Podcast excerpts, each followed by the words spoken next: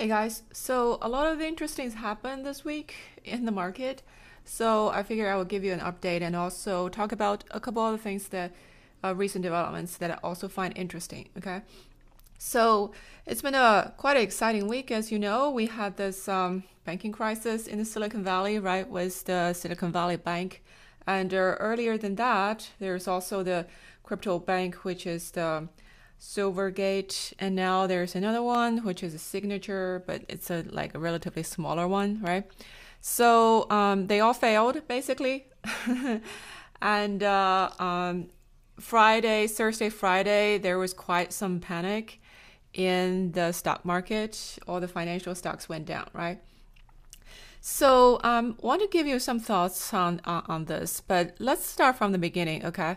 So um, back in January. So basically, if you if we look back, the um, development in the crypto market the past uh, two three months.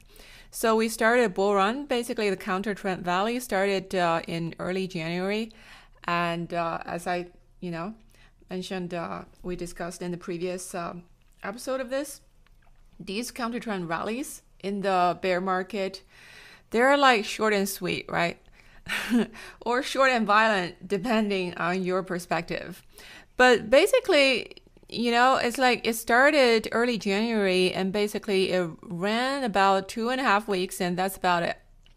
Right? So after like uh, late January, it's basically been just in distribution mode, right? So whoever's made money from that, um, from that bull run in early January, uh, started to sell, right?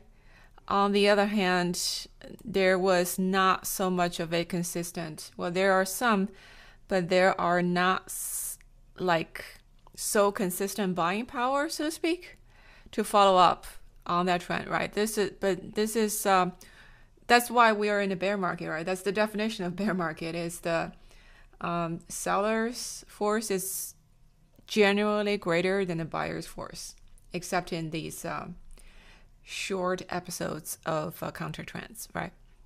So in February, basically the entire market is in sort of a distribution mode. And uh, I would say, you know, if you look at the US stocks, it did like a similar thing, right? So uh, we had a strong rally in starting January. And then, you know, remember in the last, if you listen to the last um, episode that we did, um, also the market update uh, episode. Um, at the time, I you know I was thinking the inflation because the you know the January um, rally was largely based on this assumption that we're going to see some sort of monetary uh, regime shift soon because inflation is coming down. So, but um, at that time, I thought is you know, yes, inflation is coming down, but it's not really that fast. Okay.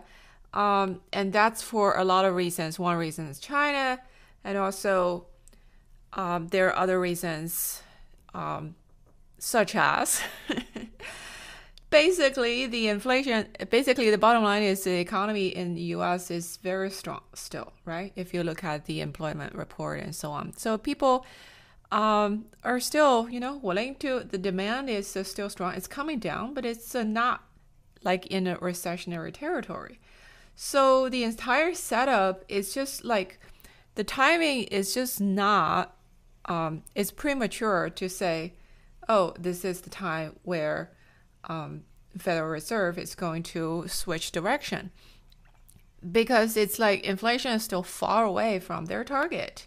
And if you look like look at the central bank's balance sheet, it's like way above the level before the COVID, right? Because they just uh, you know overdid the um, uh, quantitative easing during the COVID episode, but at the time, you know, you can also say it's all like in hindsight. You can you can tell, okay, we overdid it in terms of uh, monetary loosening, but at the time you know, before the event, when the COVID crisis was happening, nobody had a clue how bad things would have gone, right?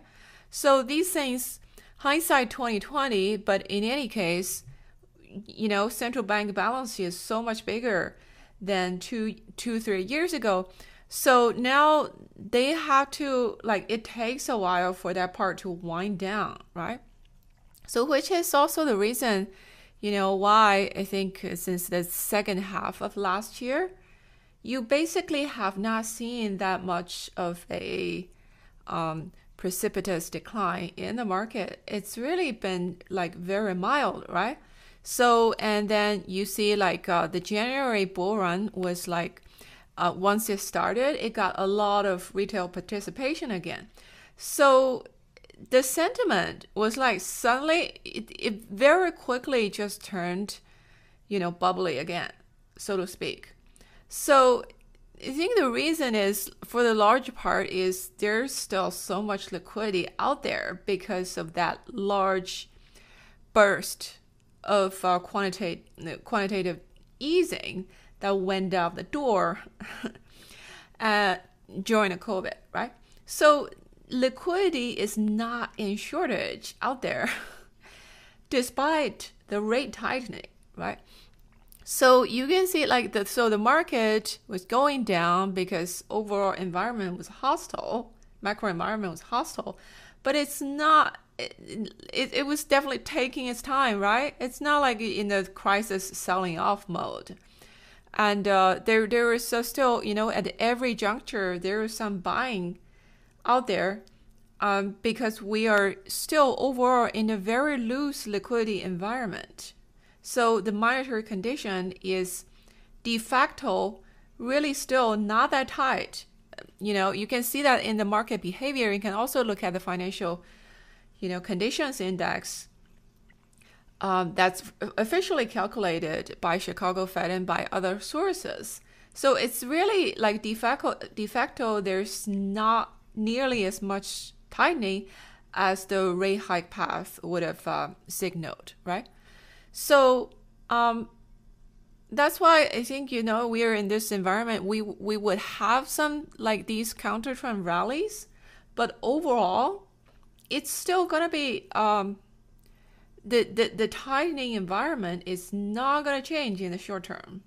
Okay, so that's my basic assumption is that we are going to see some of these uh, um, pretty swift and pretty strong, powerful, like uh, counter trend rallies because there's so much liquidity out there, like waiting to be deployed and the animal spirit of like speculation is alive and well out there, right? But seriously, it's like uh, um, I I don't see any sign of of the macro environment seriously changing at still at this point. So which brings us to what happened this past month uh, past week with um, um, what's that? Uh, so, so um, the Silver Silvergate Bank and then the Silicon Valley Bank, right?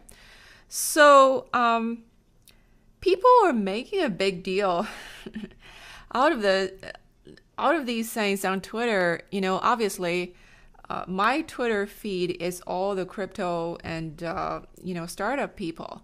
So this is a very skewed sample set, sample set, right? So, but if you are listening to this, that's probably your sample set as well, I would assume.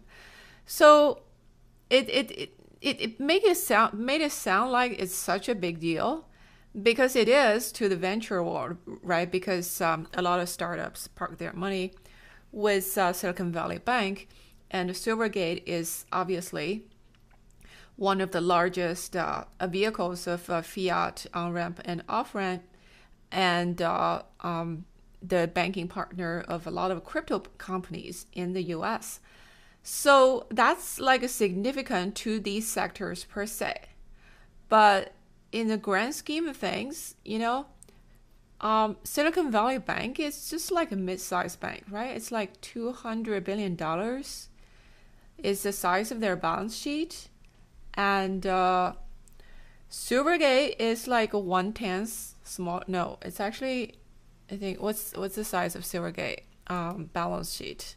It's about ten billion, right? A little bit more than ten billion.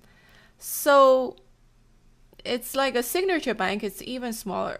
I think signature bank is like one tenth the size of Silvergate. Yeah. So um, in the grand scheme of things, these like these add together is like less than one percent of the U.S. banking sector. So you see, like, um, um, but in any case, this kind of thing happened, and uh, um, FDIC and the Fed responded pretty quickly, right? So they are selling they're to you know sell the sell the bank uh, either like piecemeal or as a whole. I don't think it's to be that difficult to find a buyer because the clientele is a pretty attractive clientele right? Like high growth startups that kind of thing and high net worth like uh, venture funds or uh, you know like startup founders. That type of clients so and they were pro- before this episode of like a rate hike they were pretty profitable, right? They were profitable year in and year out. So this is not one of those uh, like a toxic asset kind of scenario. Like uh, you will have like trouble really selling. This um um the the um basically the ownership rights of the bank. So I don't think that it in itself is that big of a deal in a macro sense, in a systemic sense, right? But really, it's like in the smaller cycle, a smaller circle of crypto and the startup world, obviously it's it's much bigger. But that's exactly the problem of these banks, right? Because all these three banks, the Silicon Valley Bank, Signature, and Silvergate, their depositor base, they're they're not normal banks, right? They are like industrial banks, basically. Their client base is very concentrated just in one sector which is crypto and then, you know, venture backed startups, basically. So, um, that is like a and and th- this kind of clientele is very very pro cyclical right so they grew so much um, over the covid period because the the the loosening of monetary policy really the you know sudden burst of liquidity really benefit the startup world right so startups and venture funds are, were awash with liquidity, and uh, they park those liquidity with with these banks, obviously. So they their business model is like very pro cyclical, and uh, so you know obviously the when the direction the wind changed it was the monetary policy, and they were also the ones that suffer the most. But these are not really like a general phenomenon in the banking sector. These are just like very isolated cases. It's because of specific circumstances of these banks, right?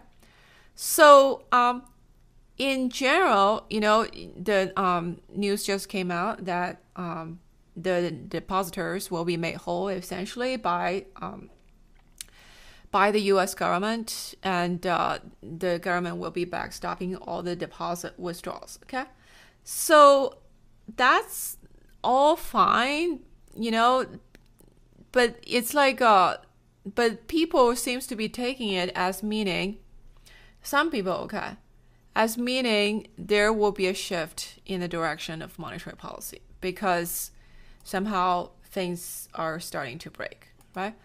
So my um my thought on this would be uh not at all. Because if you look at uh, you know the if you if you weigh the importance the um the, the, the different relevance and diff, uh, relative importance of different factors in deciding the monetary policy directions, inflation is much it's, it's a much bigger elephant in the room okay compared to these isolated scenarios. So you know when you have these abrupt shifts in the monetary policy environment well definitely something is going to shift right? So you you have like a, such a fast regime change in macro environment that is going to cause some like some segments of the economy to to um, the risk in some seg- segments of economy to start to emerge, right? But that does not mean there is some kind of overarching sweeping increase of risk level, right? So you so so basically when you have these uh, segments of risks and segments of uh, things breaking down here and there, right? You the the government will obviously you need to deal with these things, but does that mean that you are going to change your overall direction of monetary policy? No, I don't think so. You know, it's like um, so you see like after this news came out, like uh, um, that um, the Federal Reserve, oh, um, you know, is going to backstopping deposits from these banks. Uh, crypto markets started going up, right? So um, that I mean, if you're a short-term trader, if you're a short-term trader, so so I'm recording this on Saturday Saturday evening, right? It's uh, like uh, uh March 12th, Saturday Saturday uh, Sunday evening. So um, obviously, this is like positive news to to like financial stocks and you know stuff. So I, I would not be surprised if you know Monday morning comes around and we see a uh, swift recovery of uh, these like financial stocks and so on that was uh, being sold off um, over the last week. And you know, but if you're a short-term trader, obviously you know these are opportunities you take advantage of. But in terms of like a long-term um, change in the macro environment, I, I don't see it. Okay.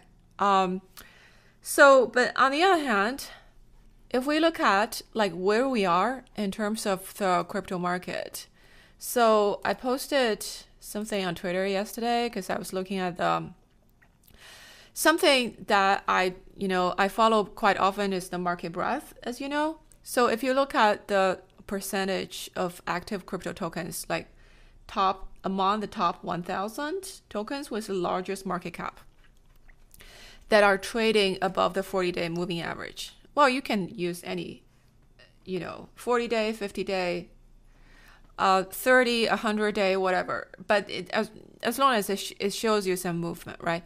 So this is like a very much in tune. The movement of this the this uh, market breadth metric it's very much in tune with just like the positioning of, of crypto market, like the crypto cycles, right?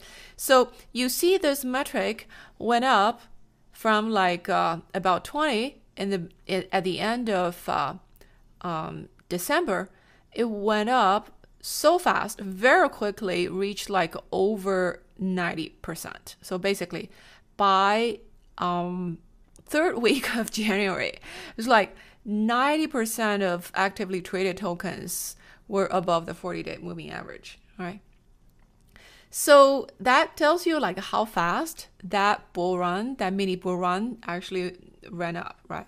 So th- this was the other thing that I talked about in um, an article that I put out uh, a couple weeks ago, right? So if you compare this January, like a mini bull run, with like kind of the similar a similar run in early 2019, basically a cycle before, right? You notice that the market breadth like increased so much faster this year compared to the previous cycle. So I I thought that was like very interesting because like everything is moving together instead of uh, you know previously you know the narrative in the crypto market is like there is a market rotation right the large caps like bitcoin ethereum will go up first and then they will spill over into the smaller caps through these portfolio rotations so to speak. But is that still happening if you look at the recent data right? The just the starting the january bull run. Not really that much anymore. So once that uh, market cycle, that mini cycle started, basically everything went up all at once. So there was hardly any rotation going on, right? So, but I think it just tells you, I think there are several factors, right? There obviously access to different tokens through like uh, exchanges are much easier compared to before because you you have like a lot more uh, listings of different tokens on like major centralized exchanges like Binance and Coinbase, they have a lot more tokens compared to one cycle before, right? So, and also the, the awareness, like the um, penetration of crypto is like much more mainstream, right? So a lot more people, you know, it, used to be like people only know, people only knew about like uh, Bitcoin or at most Ethereum, right? A few years ago, but now it's like uh, a lot more people is like experts on all sorts of all sorts of stuff going on in the crypto world, right? So as a result, I think you see the these like if there's any rotation at all, it happened like really really fast. Okay, um, but then you know, like I said, after January, it's basically in distribution mode, right? We were like, a, um, basically, you know, if you if you you if you bought like after January, you you were being the exit liquidity essentially, right? So um, so but you see like that market breadth like dropped really fast like since since February. So um yesterday when I ran this, yesterday it dropped like below 10. Okay. Yesterday it was like 8%. Basically 8% of active tokens above the 40-day moving average. So what it tells you, so usually is again this tells you where we are in in terms of like the um mean reversion type of market cycles okay? Not like the bigger bigger market cycle but like like just like a smaller like shorter term market cycles. So um, usually this like metric per se it usually it oscillates between like 10 and uh, like 85 right? It rarely goes above 85 to 90 95 that was like really really high when it goes above 90 it usually means like market will start to turn right? Because that means usually you think about it 95% of the tokens already above 40 day moving average like usually that means the market needs to take a breath right? At least some consolidation if not going straight the other direction right? On the other hand it just it also you know not very often it goes below 10 right so when it goes below five, it's usually, um, you know, some kind of market turn is in sight, right? So right now it's like uh, yesterday when I checked. Now today the market kind of like uh, suddenly rebounded like five percent or more. But yesterday when I checked, it was like uh, um, eight percent. Okay, so we are like much closer to to to to to the lower to the lower bound compared to the than than the upper bound, right? So so what this tells me is, you know, basically, you know, the market started dropping since since the end of uh, since the third week of February, right? So if you take out these, um, um, you know, today after the news came out that the um, Fed's gonna backstopping the liquid uh, the deposits and so on um, you, you see like uh, there has been a market downtrend, right? So, but the market breadth indicator essentially tells you, you know, we are, um, you know, getting there. Basically, um, aside from these, uh, you know, single events like a, you know, bank crisis or you know, uh, federal actions uh, in terms of you know what they're going to do with these banks. These are to me these are all like to be honest short-term noises okay? If you look at the long-term trend what is really governing the long-term trend is really the general macro environment right? And the sentiment the market assessment with respect to where that macro environment is. So in that sense you know i would expect some more consolidation from here. Um, ideally i would you know, I will want like a a month or so of consolidation here. Um, and then, you know, I would expect to see some another kind of uh, short-term counter trend uh, um, counter trend move. Okay, so so that would be my baseline. So basically, this right now today, this like right now as I'm looking at this, like total market cap of crypto market is going up like six percent today. Okay, which is a lot. But this is because of this news coming out that the Fed's backstopping the liquid the the deposits from these like uh, troubled banks, right? So, but again, so so basically, the market is taking this as a sign that there will be a some some you know some some shift in monetary policy is starting, which as as we talked about, I don't think is true. Okay, so I would just fade this move, which is the bottom line. But you know, um, if you're a short-term trader, that's that's a totally different question, right?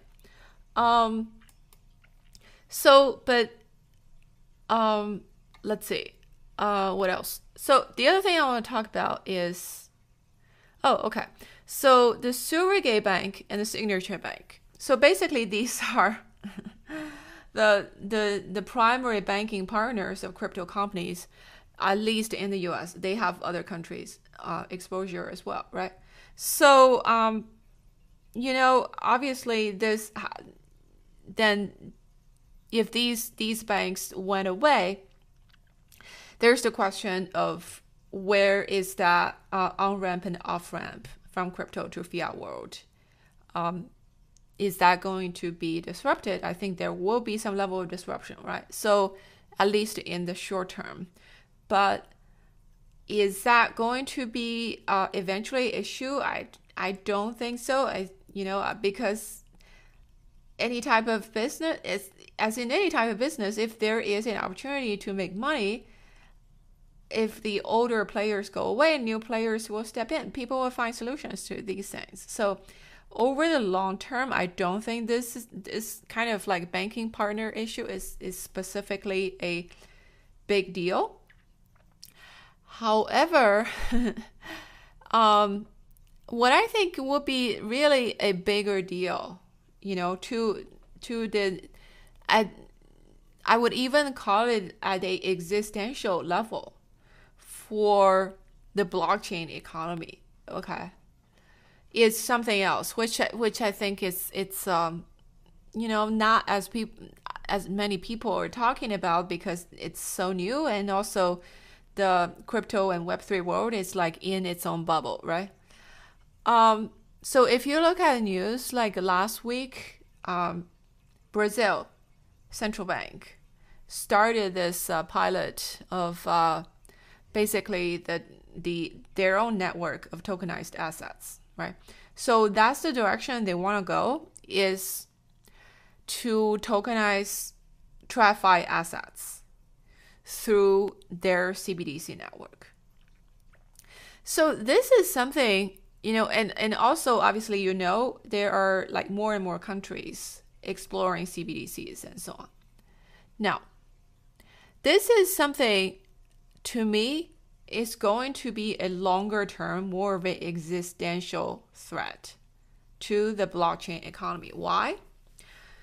Because these networks are essentially, I think what they're going to do is they're going to essentially copy a lot of features that is that that are originally innovated by blockchains. Basically, you know, smart contracts, programmability, and you know allow these uh, um, instead of like siloed applications like in web 2 you have interoperability and composability um, like uh, across different applications and protocols that kind of thing right? So essentially interoperability programmability composability. These used to be the building blocks of the web3 economy right? So these are like productivity enhancing features of Web3 that allows you to innovate faster, allow you build on top of like each other, and uh, basically allow you know uh, and allow uh, users to take their assets, take their identities anywhere they go in the blockchain economy, and improve the efficiency and so on and so forth. So, but all these innovations, so to speak, do not have to be limited to blockchain right? You you I I hope you do realize that, right? So it's it was made available, it was created, innovated on the blockchain, was like Ethereum would being the first one, right? But you do not really have to use blockchain to implement these concepts and these features, right? You can totally use centralized technology, centralized databases, or other types of uh, um, ledgers or distributed ledgers, but you can make it uh, how how little of you know you, you you can control that how how how distributed you want the network to be, right? So essentially, uh, these these will be the the approach. This will be the approach of these. I think the CBDC networks. It's they are going to copy the features that that are basically obviously cre- is, is creating some kind of network effect and, and creating the productivity improvement um, from blockchains. And they're going to create their own thing, right? Uh, so basically, all the features of blockchains, since the decentralization, since the um, uh, you know, uh, non KYC part because these networks will be KYC, right? So you, like people accounts on these networks will be identified, and also you would not have the it, it will be like a um, border controlled, right? So it will be a like a most likely um, confined within a national economy, a geographically defined region that is called a country. So, or a group of countries like the European Union, that type of arrangement, right? So, the features the, these types of networks would not have is globalized liquidity and borderless access, right? And also, um, well, decentralization is not really a pro- productivity enhancing feature, so to speak. It's more like you know, with the public blockchain, they have to have decentralization for security reasons. But anyway, my point is these will be essentially, and you know, I, I think in a few years, will be the competitors essentially to the general purpose type of public blockchains. And they will be going after the same type of applications and use cases and the customers, essentially, right? So if you're an application, if you're a protocol, you can build a financial app or you can build some kind of uh, um, you know utility tokens uh, for your applications. You you in a some kind of digital transaction network right? You can you you now now you when we talk about web3 it's like equivalent to blockchain but in the future it does not have to be right? And i don't think it will. So because like the concept of tokenization of assets and tokenization of values and you know interoperability and smart contract all these things they really are independent of the technology that we call blockchain today. So essentially i think this these will be more of an existential threat to the blockchain economy that we know it that we know today. Okay? So because these networks their disadvantage is that they they don't really have the kind of uh, you know fast to market kind of innovative ca- capability that comes with this decentralization, right? Comes with a distributed network. So their implementation will be slow, or their innovation capability will be sn- slower. But their advantage is like it's it's already plugged into the distribution of the monetary system, right? And you have already there there will be no friction in terms of fiat uh, onboarding or you know off ramping or with the uh, connection and integration with the existing financial system, and there will be no problem there, right? Which is that is the weakness of the decentralized blockchain economy, right? Now, on the other hand, there are advantages of the public blockchains, which, as as I talked about, you know, decentralization gives you the ability in some cases to you, you will see like pockets of innovation happening around the world on the same platform right? So you will have like faster innovations you have more innovations and also there is this priceless thing which is the global liquidity network which is borderless right? So those are the advantages and disadvantages really of, of, of blockchain uh, vis-a-vis these um, centralized types of networks will be which will be showing up which will be popping up in coming years okay? So i think it'll be really interesting um, to see who gets a bigger bigger market share in the future because those will be competing with with with each other. And uh, to me this like uh, it's all good news for the web3 economy right? Because the web3 again it's it's a modality of uh, it's a concept of how you run the economy. It's a business model. It does not have to necessarily rely on a certain type of technology right? So that in itself it, it can run on the CBDC network, it can run on the blockchain, it can run on the centralized database, no problem. But you know, each of these infrastructures have their pros and cons and have their competitive advantages, and they are going to just uh, compete compete it out in the marketplace essentially in coming years. But that you know that that I think is actually the biggest um, competitive threat to most of the general purpose blockchains that we know today. I think it would be more, it, it, it, it will be, um, there, there will be, for those blockchains that have a very specific purpose, which is very, meaning they are very specific in terms of their use case. Either that's a, you know, it's a network that serves a one or two application, which you know people call it app, app chains that kind of thing or just serve one or two specific sectors and kind of like really optimize for that specific clientele that they save they serve basically specialized specialized blockchain networks.